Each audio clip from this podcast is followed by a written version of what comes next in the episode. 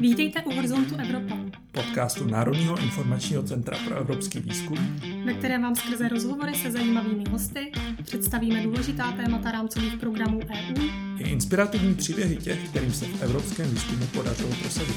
Podcast pro vás nahrávají Milena Lojková a Michal Hlavačka z Technologického centra Praha. Ahoj a dobrý den. Naše pozvání do podcastu dnes přijala Andrea Nogová, která vede grantové oddělení Českého institutu výzkumu a pokročilých technologií, který možná znáte pod zkratkou Katrin. Andrejko, vítej v našem podcastu. Děkuji za pozvání a zdravím všechny posluchače. Tématem dnešního dílu je budování excelentního výzkumného centra a my jsme si Katrin samozřejmě nevybrali náhodou. Vy jste totiž společně s Filozofickou fakultou doslova dostali Univerzitu Palackého a Olomouc na mapu úspěšných žadatelů o granty Horizontu Evropa. Ty jsi v roli projektové manažerky působila na celkem čtyřech univerzitách a, ve třech různých městech. Řekni nám tedy na úvod, jaká byla ta tvoje cesta k evropským výzkumným projektům a jak se vlastně dostala do Olomouce. Mm-hmm. A u mě to všechno začalo v roce 2012 v Brně, kdy jsem přijala práci projektového manažera na VUT, konkrétně na NetMeet Centru strojní fakulty, které v té době implementovalo projekty VAFPy a mělo tam nějaké projekty OPVK a tady tyhle další, takže já jsem začala klasicky v té implementaci a moje tehdejší e, nadřízená, která byla vlastně výkonná ředitelka toho centra, tak potom jako vycítila tu příležitost. On tehdy začínal Horizon 2020, vlastně začínalo to další období a ona mě nasměrovala ve směru k tomu pre-awardu a začala mě posílat na různá školení. E, takže ta moje cesta začala v Brně, kdy tehdy jsem chodila i vlastně už na Regon, na Jicu, ještě tehdy se konal a tak dál. No a uh, pak jsem měla takový uh, malý odskok do Pardubic, kde jsem asi rok pracovala spíš jako v transferu technologií, takže to byla jako odbočka, ale ona mě v dnešní době hodně pomáhá, protože zase se tam člověk zorientoval i v tom transferu, který je součástí uh, i těch grantových přihlášek v Horizonu, že jo, dotýká se uh, impactu a všech tady těchto věcí, takže to je úplně super. No a uh, potom mě uh, nabídli vlastně práci ještě tehdy na RCPTM, nebyli jsme Katrin, to bylo v roce 2018, uh, takže já jsem sem nastoupila jako ta pozice se jmenovala specialista grantové strategie eh, na RCPTM, což je to nanomateriálové centrum. A potom v roce 2020 jsme založili Katrin, ty centra se spojily a já jsem se tím pádem posunula vlastně na úroveň Katrin a už jsme to jako sformalizovali, založili jsme Grant Office a, a od té doby vedu. Takže to byla ta cesta. Takže Katrin je velmi mladou součástí Univerzity Palackého. Mm-hmm. Chceš něco říct eh, více o té historii, Katrin? Uh, um, ona začala někdy kolem roku 2010. Díky programu OPVAFPy se tady vybudovaly tři uh, výzkumná centra a vzhledem k tomu, že ta centra řešila podobné problémy, jo, potřebují podobný způsob financování a tak dále, tak jsme vlastně postupně dokonvergovali do toho, že by asi dávalo větší smysl Eh, spojit je do toho vysokoškolského ústavu, než eh, to předchozí nastavení, kdy vlastně byly součástí eh, fakulty, která ale ten primární cíl a účel má malinko jiný. Takže někdy právě kolem toho roku 2018 začala tady tato debata o tom, že by se ty centra mohly vyčlenit a spojit a pak v tom roce 2020 teda se to jako sformalizovalo a založila se Katrin. To znamená, že jakoby ta historie těch týmů není zas tak krátká. Ona sahá někam do toho roku 2010 a opravdu to, co tady teď máme, eh, jako nebojím se říct, že je díky programu OPVAFPy a díky tady té podpoře prostě z Evropské unie, která šla přes ty strukturální fondy.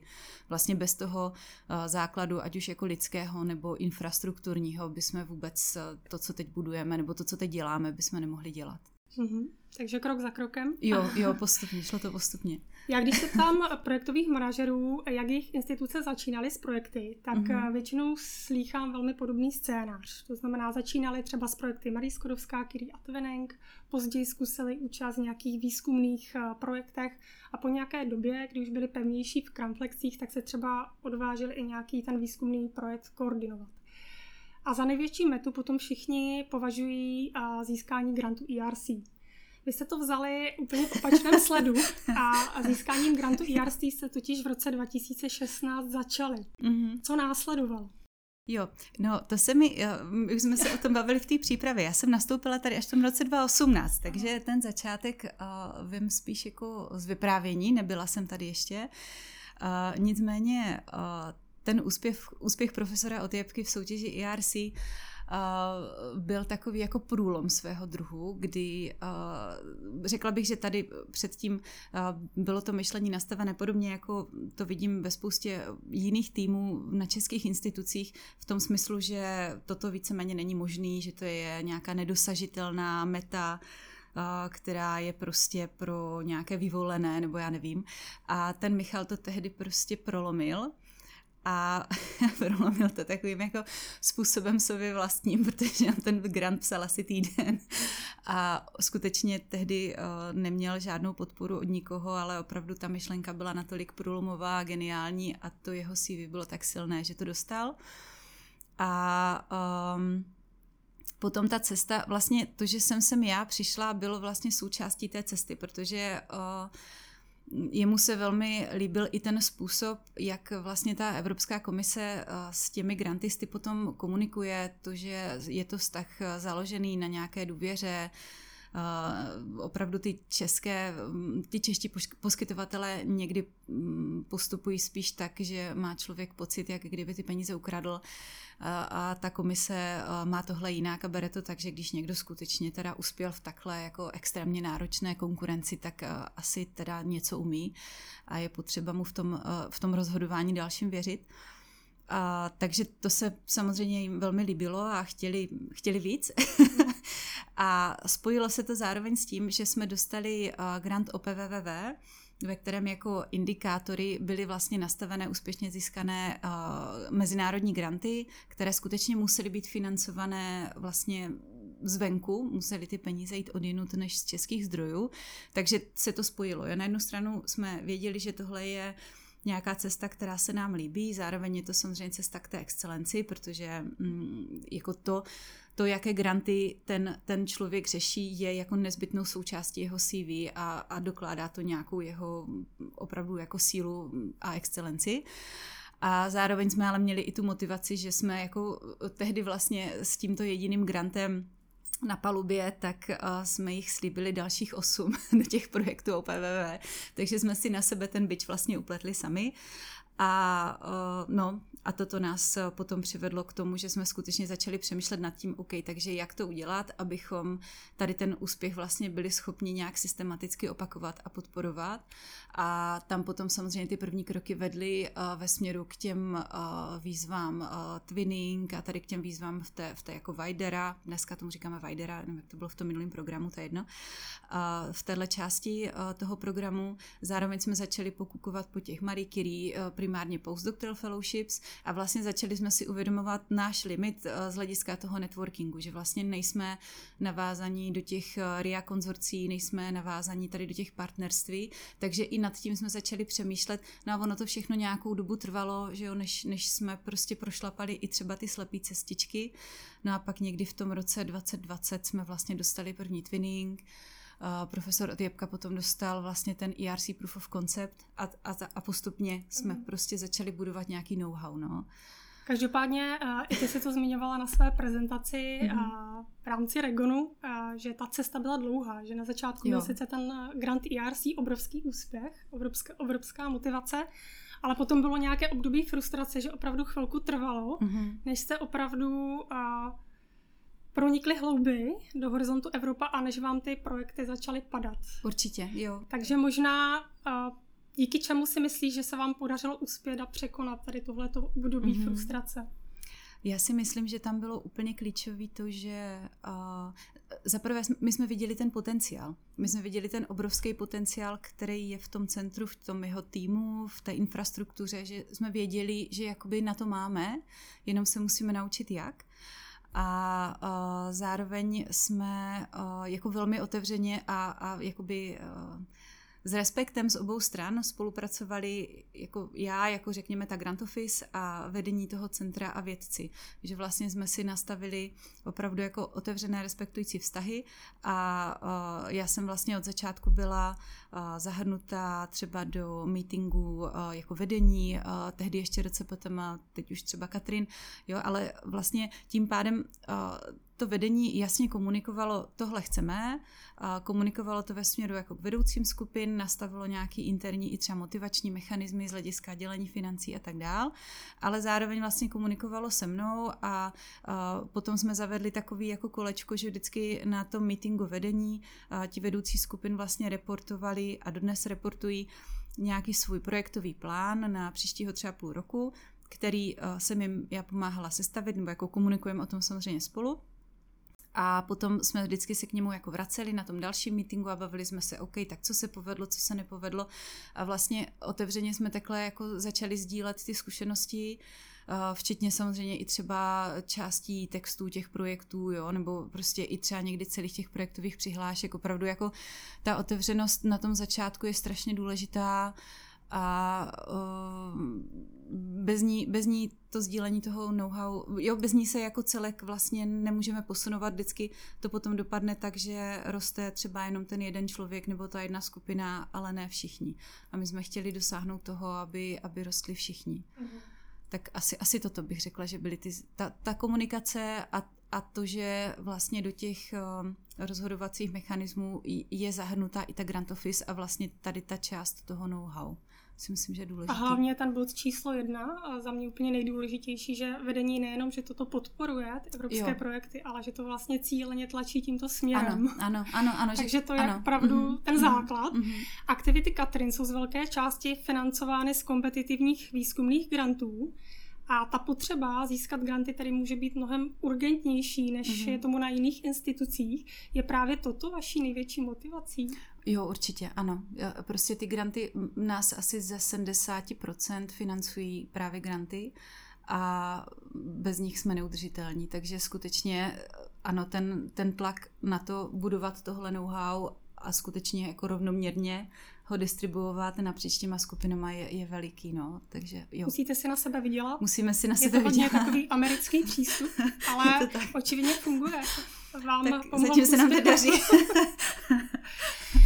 Pojďme se nyní podívat, jak vlastně v praxi funguje grantová kancelář Katrin. Můžeme mm-hmm. to rozdělit na tu pre-award a post-award podporu. Mm-hmm. Pokud začneme tou pre-award fází, tak co pro výzkumníky děláte a jak s nimi pracujete? Uh, já možná nejdřív řeknu, že vlastně v té naší Katrin Grant Office je opravdu uh, uh, kumulována hlavně ta pre-award činnost, potom ta post-award je trošičku rozdělená mezi ty jednotlivý centra. A když bych to zhrnula na to, kolik nás je, tak v té pre-award Grant Office zhruba 2,5 FTE a v tom post-award supportu zhruba 10 FTE. A to, co děláme my, je, že v první řadě nějakým způsobem sdílíme informace, zajišťujeme ten informační servis pro vědce. To děláme tak, že Zhruba jednou za čtvrt roku rozesíláme Grant Office Digest, ve kterém je takový jako přehled nejenom přes Horizon Europe, kde vyloženě se snažíme vytipovávat ty výzvy, které jsou zajímavé, ale i přes Gatcher, Toucher, všechny nejrůznější další poskytovatele, protože samozřejmě využíváme všechny možnosti, které jsou dostupné. A Potom ve chvíli, kdy uh, ti vědci přijdou s tím, že chtějí připravovat nějaký projekt, tak uh, s nima konzultujeme vlastně od začátku. To znamená, když přijdou s nějakou myšlenkou, tak uh, se snažíme vlastně dojít k tomu, jestli je vhodná, nebo snažíme se najít tu vhodnou výzvu pro tu danou myšlenku nebo to dané konzorcium, podle toho, s čím přijdou. A když potom ten projekt začnou nějakým způsobem připravovat, mají nějaké jako drafty, tak nám je vždycky posílají a my jim k tomu dáváme naše komentáře. S tím, že tam potom hodně záleží na tom, co je to za projekt. Jsou takové, které připravuje třeba hodně lidí a ty výzvy se opakují, typicky třeba Marie Curie Postdoctoral Fellowships, takže tam na to už máme nějaký templáty nachystaný, máme nějaký guide, máme děláme pro ně vždycky aspoň jeden online seminář, pak se snažíme i jako sdílet ty jejich zkušenosti a dělat takové nějaké jako meetingy těch, těch jednotlivých fellows. A, takže tam je to takové více propracované. Potom jsou ale projekty typu RIA, typicky u nás třeba Pathfinder v, v EIC, nebo ty projekty v těch klastrech a tam je to přece jenom hodně o té vědě a, a o o tom impaktu a o té spolupráci s firmama, která už jde víc do toho technology transferu.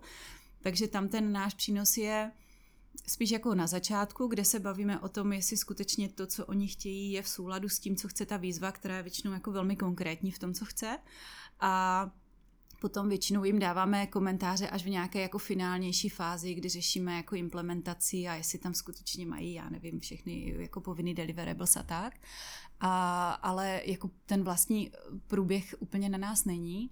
No a potom jsou uh, granty typu třeba Twinning nebo EraChair, tady ty vlastně uh, z Videra části, které jsou hodně zaměřené na, na náš rozvoj, na institucionální rozvoj a tam potom skutečně je to o tom, že uh, ten vědec dá jakoby tu vědeckou část, tu excelenci, kterou ale spolu ještě jako komunikujeme hodně, aby byla v souladu uh, s těma dalšíma uh, částma toho grantu a ten zbytek v podstatě píšeme my. Mm-hmm. No, Takže jste schopni ty CSA granty z velké části ty návrhy napsat vy, když to u těch RIA, no. tam mm-hmm. opravdu mm-hmm. je to spíš třeba o těch částech implementace, jo, impact, jo, ale jo. tu výzkumnou složku, to, to, no, tam to, spíš si to možná přečtete. Přesně tak, to, ano, mm-hmm. ano, ano. A třeba tam hledá, jo, um, jsme schopni jim pomoct v tom, třeba v doladění toho, jak je nějaká informace eh, vypíchnutá, nebo jestli je, jestli je něco potřeba posílit a tak, ale eh, tam skutečně je to hodně jako o nich a, a velmi často je to o jejich spolupráci eh,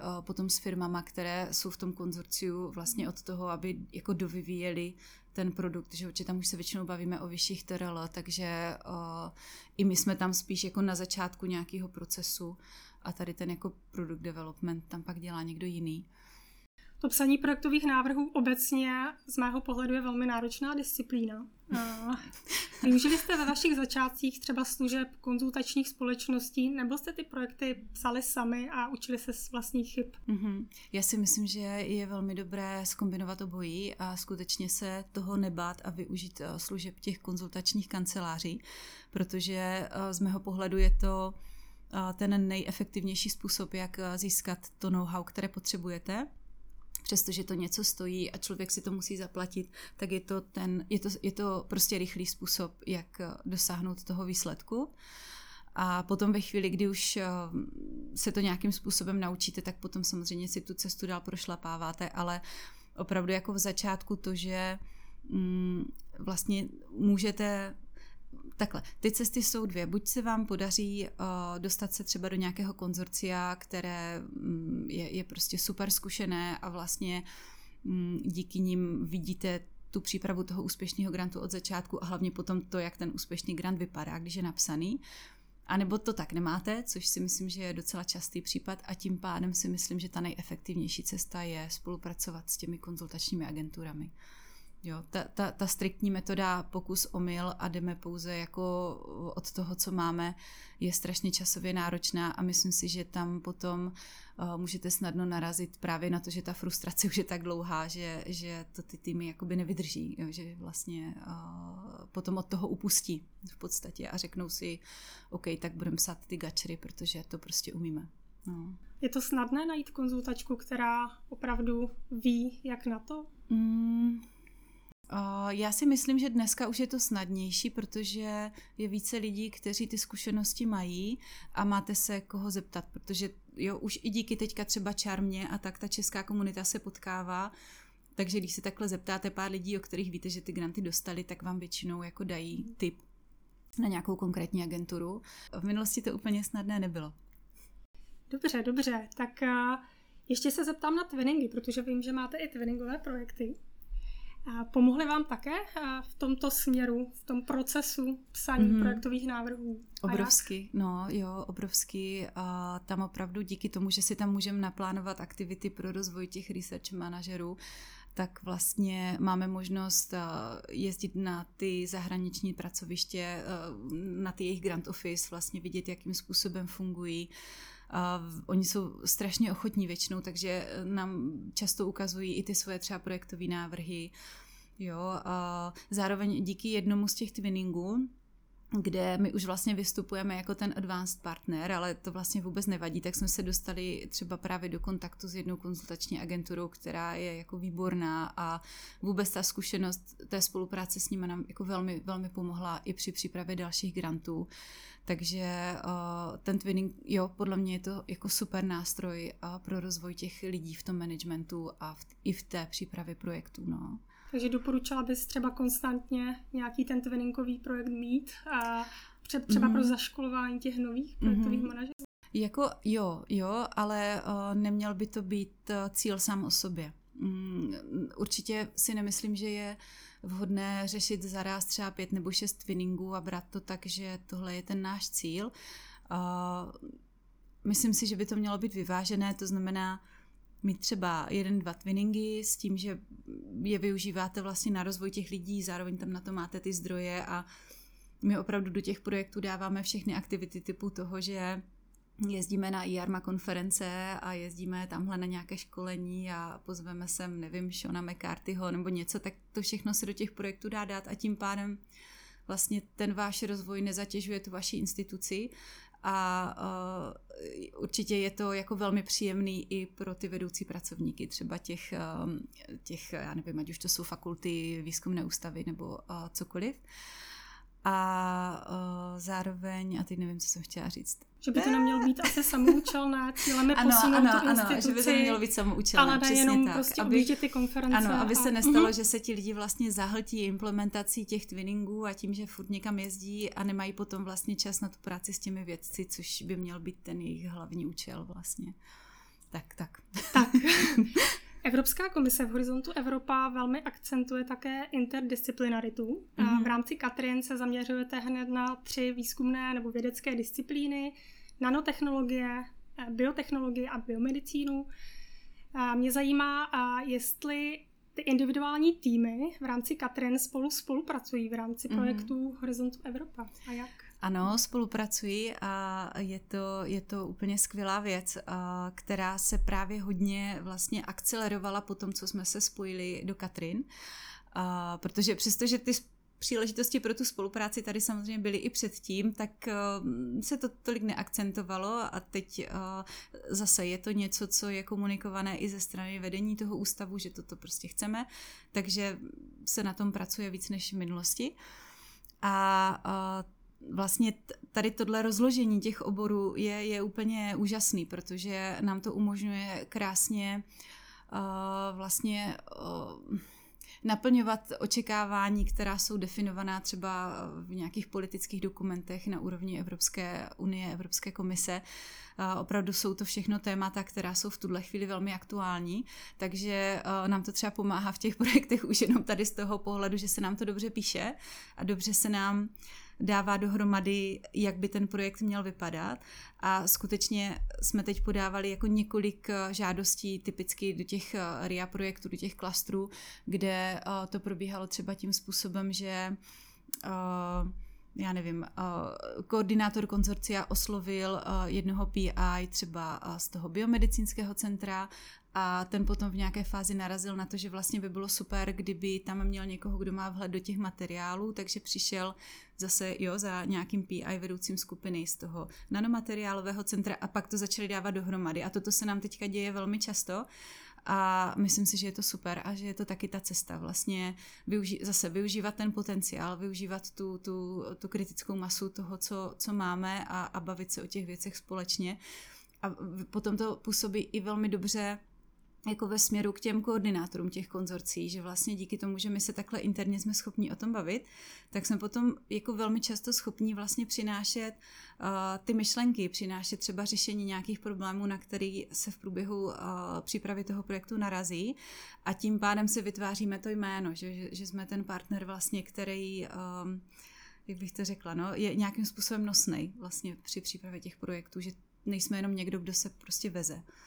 Takže uh, to si myslím, že je jako velká přidaná hodnota uh, a, a je, to, je to skvělý, jakým způsobem to máme nastavené. Spolupracujete, sdílíte, ty jsi zmiňovala, že sdílíte i ty projektové návrhy, což jo. je skvělé, mm-hmm. takže vlastně jeden tlačíte druhého a navzájem si pomáháte a to, mm-hmm. je, to je mm-hmm. také ta cesta, jo, že už není si, ta cesta jo. v tom, že každý si dělá to svoje a bere to jako své velké know-how a nechce to sdílet. No to Naopak, je cesta úplně... to je cesta stará. to je cesta zpět. to je cesta ano. zpátky v čase. Tak to dneska nefunguje a i když se podíváte, já nevím, i na to, jakým způsobem se třeba publikuje, jakým způsobem jsou udělovány Nobelovy ceny, jakým způsobem ta věda dneska funguje, tak musíme jít cestou té spolupráce, té interdisciplinarity, jinak to prostě nejde. A to jinak v tom dnešním světě jako není možný uspět, podle mm-hmm. mě. Hmm. Takovým základním předpokladem úspěchu projektu je vždy nějaký unikátní nápad nebo myšlenka, a ty ale sami o sobě nestačí, protože velmi důležitá je také kvalita konzorcia a těch mm-hmm. jednotlivých partnerů, aby byly dostatečně silní.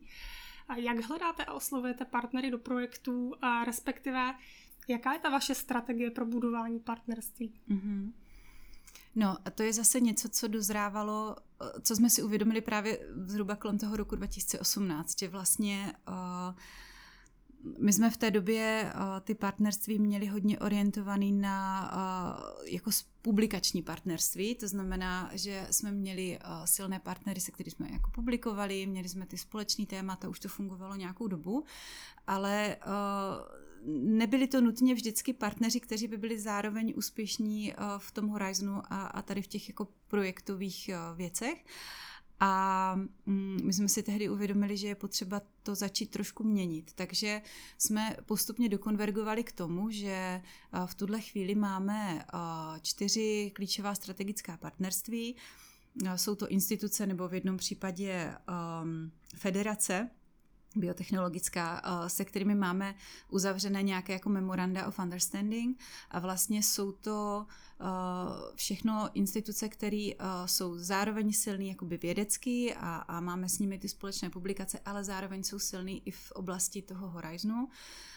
Z toho vlastně jedna z nich, vlastně Katalánský institut nanověd a nanotechnologií, vlastně ICN2, tak je zároveň třeba velmi silně angažovaný v Graphene Flagship, oni tam vedou celý jeden pracovní balíček, takže jo, jsou to opravdu instituce, které jako ví, jakým způsobem ten svět těch evropských projektů chodí. A, a, a ty projekty, které s nima připravujeme, nemůžu říct, že jsou všechny úspěšné, ale jako hodně jich vyšlo. Takže opravdu ví, co dělají a zase je to obrovský zdroj uh, know-how, je to obrovský zdroj i ale toho networkingu a toho, že se vlastně, protože když chcete, že jo, uspět v těch reactions a v těch, a v těch konzorciálních grantech, tak jako ten networking je vlastně ten primární klíč, protože vy se potřebujete dostat uh, k těm institucím, které jsou přesně zapojené do všech těch eh, různých lobistických skupin, které prostě jsou schopné dostat vlastně do těch programů ty svoje témata a které zároveň potom ví, jak ten projekt uchopit, co se tam očekává, jaký typy partnerů je tam potřeba mít. A uh, tím pádem ten networking je tady ten klíč, prostě musíte se dostat k těm správným lidem. A, no, a i to je součást té cesty, která může být frustrující, protože to samozřejmě postupně zkoušíte a mm, spousta těch cest je slepých.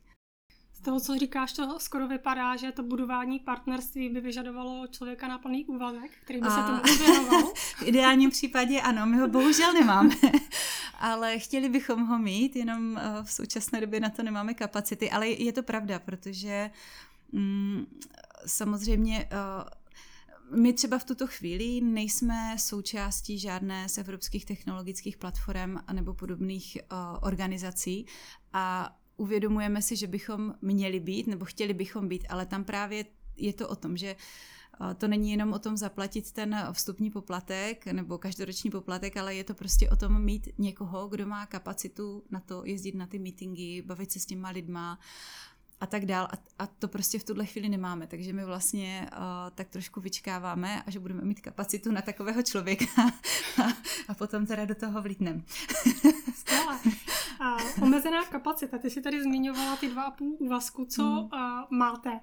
Na jaké uh, aktivity bych se teda měla zaměřit, pokud vím, že mám omezenou personální kapacitu? Co hmm. dělat a co naopak nedělat? Co je takové to gro a co uh, naopak můžu vypustit? Jo.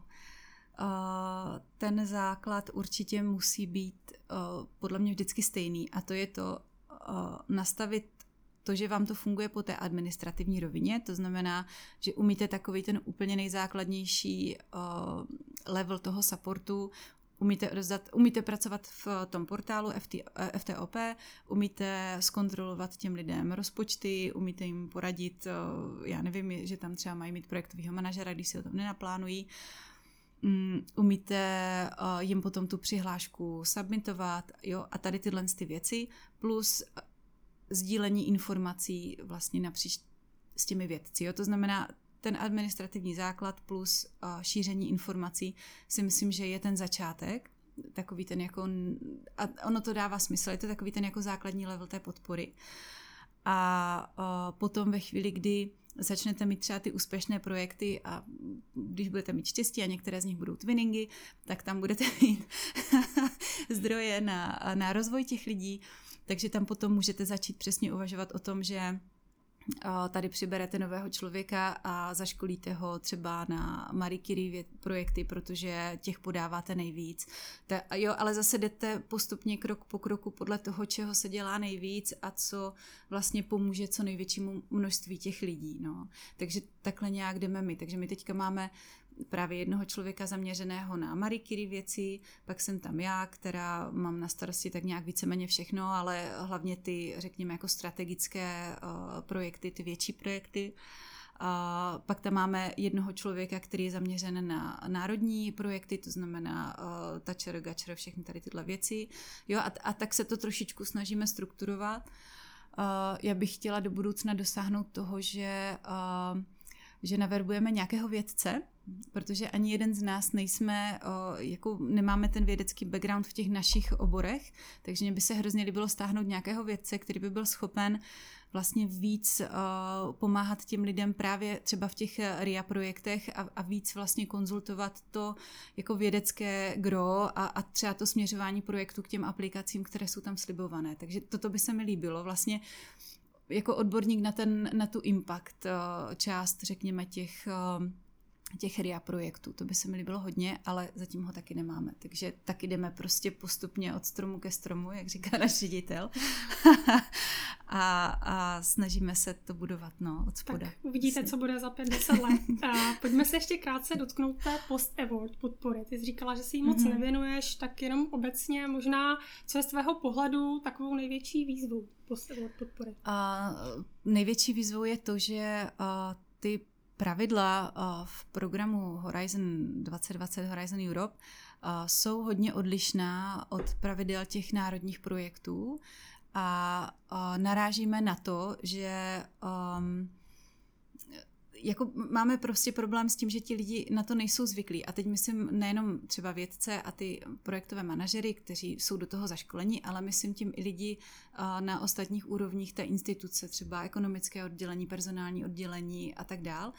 Takže se nám potom stává, že, že narážíme vlastně na, na to, že ne všem v danou chvíli dojdou všechny konsekvence nějakých rozhodnutí. A i, to, i třeba při a, přípravě grantů nebo podepisování grantů úplně typicky a, třeba náklady na pořizování infrastruktury, a, kdy jsme vlastně teď dospěli do takového jako uvědomění, že vlastně a, máme jediný zdroj, pro nákup infrastruktury, ze kterého se nám vytváří skutečně účetní odpisy, což je to jediné, co se do těch grantů dá vlastně vykázat. A v tom zdroji jsme si třeba na daný kalendářní rok nenaplánovali dost peněz, protože se to vždycky plánuje rok dopředu. Jo? Takže t- takovýhle Jo, že, že prostě v době, kdy se plánoval, eh, plánovalo množství peněz v tomto zdroji, tak nám nedošlo, že vlastně je to jediný zdroj, jo, ze kterého se budou dát pořizovat uh, nějaké investice tady do těch projektů. Takže teď už to víme a příště už si to provážeme, jo, ale uh, ta, takže toto, ta, takové to, že uh, do všech úrovní vlastně té organizační struktury uh, dotečou všechny změny, které, které vyplývají z toho, že ty granty mají trošku jiný pravidla, jo. než třeba ty národní. Ale není to, jestli to chápu správně, není to tím, že by byly třeba administrativně složitější, spíš je to tím, že jsou nové a jiné? Ano, jsou jiné, jsou tam ty základní principy, jsou tam mhm. jiné, prostě některé, no. Mm-hmm. Včetně třeba i personálních nákladů a tak dál, ale to víš ty mnohem líp než já. Osobní náklady necháme na speciální podcast, dáme sérii deseti podcastů. Ty máš ve svém týmu několik projektových manažerů a manažerek. A co je z tvého pohledu takovou hlavní přidanou hodnotou projektového manažera? A jak třeba získat respekt vědců, pokud s projektovým managementem teprve začínám? Mm-hmm. Uh, pokud ten člověk je úplně na začátku té cesty, tak je to určitě složitý, protože uh, spoustu věcí samozřejmě neví. Uh, na druhou stranu, mm, na spoustě těch institucí může být jako to know-how v tom vědeckém týmu v oblasti těch Horizon projektů jakoby tak nízké, že ty základní principy, které tam mm, ten člověk, ten projektový manažer začne přinášet, začne vysvětlovat, tak můžou být obrovský přínos pro ten tým.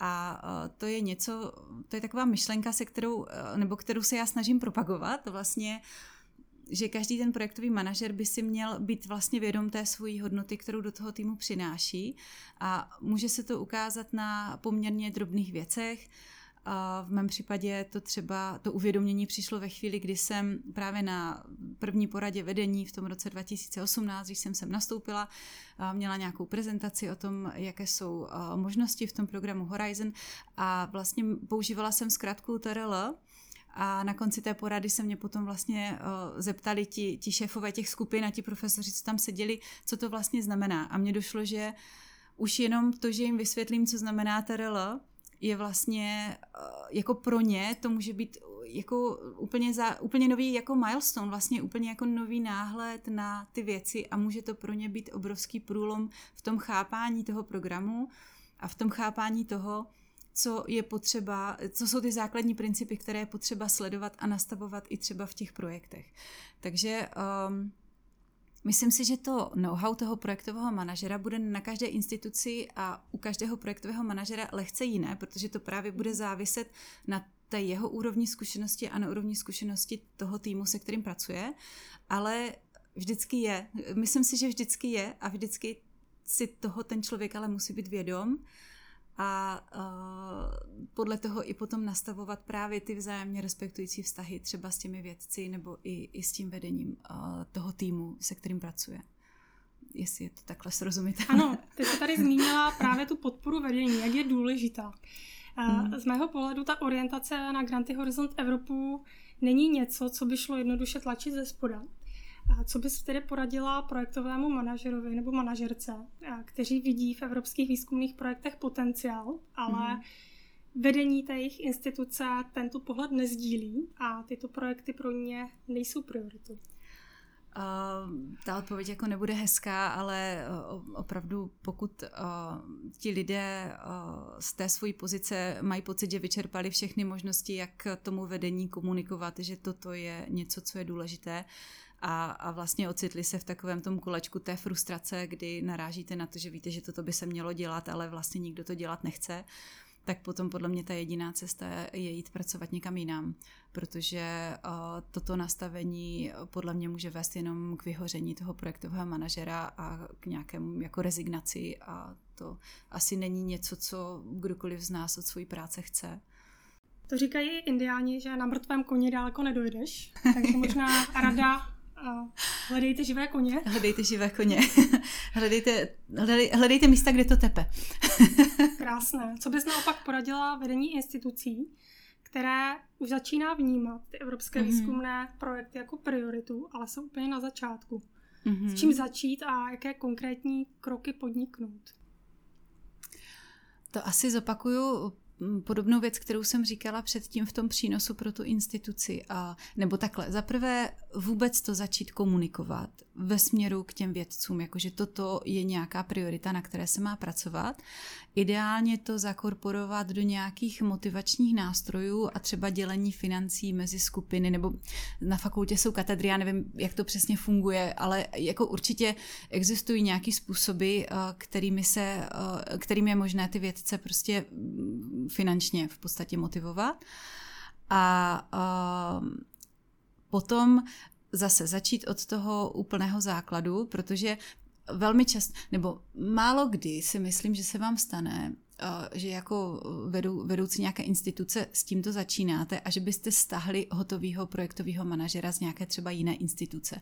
Jo, to, to není úplně pravděpodobný. Spíš, se, spíš budete v situaci, kdy třeba naberete člověka, který uh, má nějakou základní zkušenost nebo předtím třeba dělal nějaký post award někde a s tímhle tématem uh, jako chce dál pracovat, chce jít tímhle směrem, ale třeba se to teprve jenom učí. Jo. Takže uh, nevadí, jo, klidně s někým takovým začněte a začněte vlastně uh, od toho budování zase toho základního, té základní podpory, to znamená šíření informací a uh, ta administrativní podpora na úrovni uh, kontrola rozpočtu, kontrola, já nevím, souladu s výzvou a submitování v portálu.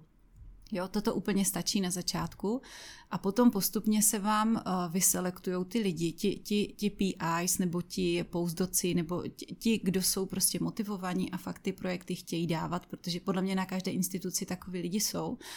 A potom tam je vlastně důležité tyhle lidi provázat s tou projektovou podporou, tak aby se dál vlastně učili spolu. A určitě jako velmi vhodný nástroj je, pokud vidíte uh, potenciál, v nějakém uh, projektovém návrhu, který podává jako silný vědec tohle, tak uh, klidně ho podpořit i tím, že mu zaplatíte tu projektovou agenturu, která mu s tím pomůže teda dohromady. Jo, tak toto si myslím, že na tom začátku je vhodný. Hmm. A ta moje závěrečná otázka se dotýká přímo vaší vize. Vy jste za relativně krátkou dobu v projektech Horizontu Evropa uspěli, máte rozběhnuté mezinárodní spolupráce, řadu projektů, včetně čtyř prestižních ERC grantů. Co bude dál? Jaká je ta další pomyslná hmm. meta? Hmm. Uh, zajistit si tu udržitelnost v podstatě, protože uh, my už teďka mentálně pracujeme uh, s tím, že uh, sice se nám podařilo získat OPJAK, což je skvělý, ale zároveň si uvědomujeme, že skutečně tenhle zdroj peněz do budoucna nebude a je potřeba se na to připravovat. To znamená, že náš cíl je vlastně navýšit uh, navýšit podíl financování eh, v oblasti eh, těch grantových financí vlastně z programu Horizon Europe a tady z těch, nebo z dalších zahraničních programů, tak abychom nebyli závislí jenom na těch českých.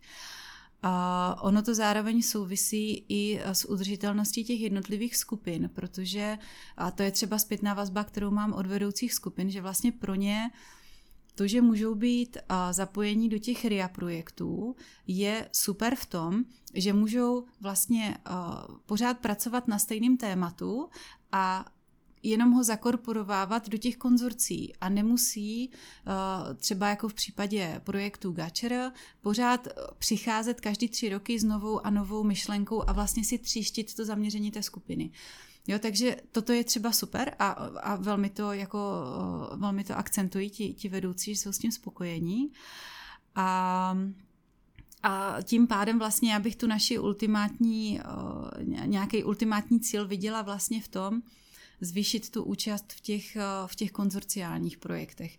Jo, protože získat ty individuální nebo získat ty twinningy a tady ty jako Videra projekty je svým způsobem jednodušší, protože právě na to ještě nemusíte mít, nebo už musíte mít nějaké networky jako vytvořené, ale ještě je to takový jako nižší level toho networkingu, bych řekla. Jo? A, a ten vyšší potom je opravdu jako dostat se do těch RIA actions a, a nedej bože být třeba v těch projektech ten koordinátor. To se nám třeba teďka povedlo, jeden takový koordinovaný RIA grant jsme získali vlastně v letošním roce, což je úžasný a je to průlom vlastně i na, podle mě i na Univerzitě Palackého. Myslím si, že to je první koordinovaný RIA projekt tady ale zase je to první projekt, takže více takových a, a, a budeme spokojení. No. Když se nepletu, tak tady ten první projekt vám začíná běžet teď v říjnu. Jo, je to pravda. Tak přejeme mm-hmm. hodně štěstí implementaci. A je něco, co zde nezaznělo a co bys chtěla říct na závěr? A já asi, jo, ještě bych se chtěla vrátit k tomu, jak jsme se bavili o, o hodnotě toho projektového manažera v tom týmu a, a ta jeho, toho jeho vědomí té hodnoty v tom týmu. Tak uh, ještě k tomu jsem vlastně chtěla říct, uh, najděte si na začátku ty svoje spojence vlastně To, že jste v týmu nebo na instituci, kde ne všechny ty katedry slash vědecké skupiny slash potenciální PIs nejsou motivovaní třeba stejně, je normální, je to, je to všude stejné, ale ve chvíli, kdy někde třeba začínáte nebo začínáte si budovat tu svoji pozici, tak prostě spolupracujte s lidmi, kteří s vámi chtějí spolupracovat a jsou motivovaní jít tou stejnou cestou jako vy. A tihle lidi, ve chvíli, kdy potom spolu dosáhnete nějakého výsledku, tak potom vlastně jsou ti, kteří uh, jako šíří tu informaci o tom, že ta spolupráce s vámi byla důležitá, tak oni to pak šíří dál, takže vám vlastně pomáhají budovat i tu vaši pozici v tom zbytku toho týmu. Tak to je ještě taková myšlenka, kterou jsem chtěla říct a vlastně předtím jsem ji neřekla, tak a Andrejko, zkoušejte to všichni. Zkoušejte to, já ti moc děkuji za rozhovor a přeji tobě i Katrin hodně úspěchů na poli evropského výzkumu. Moc děkuji. Krásný den všem.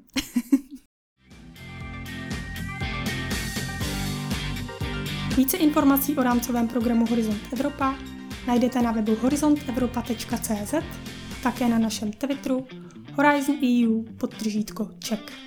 Pro dnešek už je to vše. Těšíme se na vás u dalšího dílu.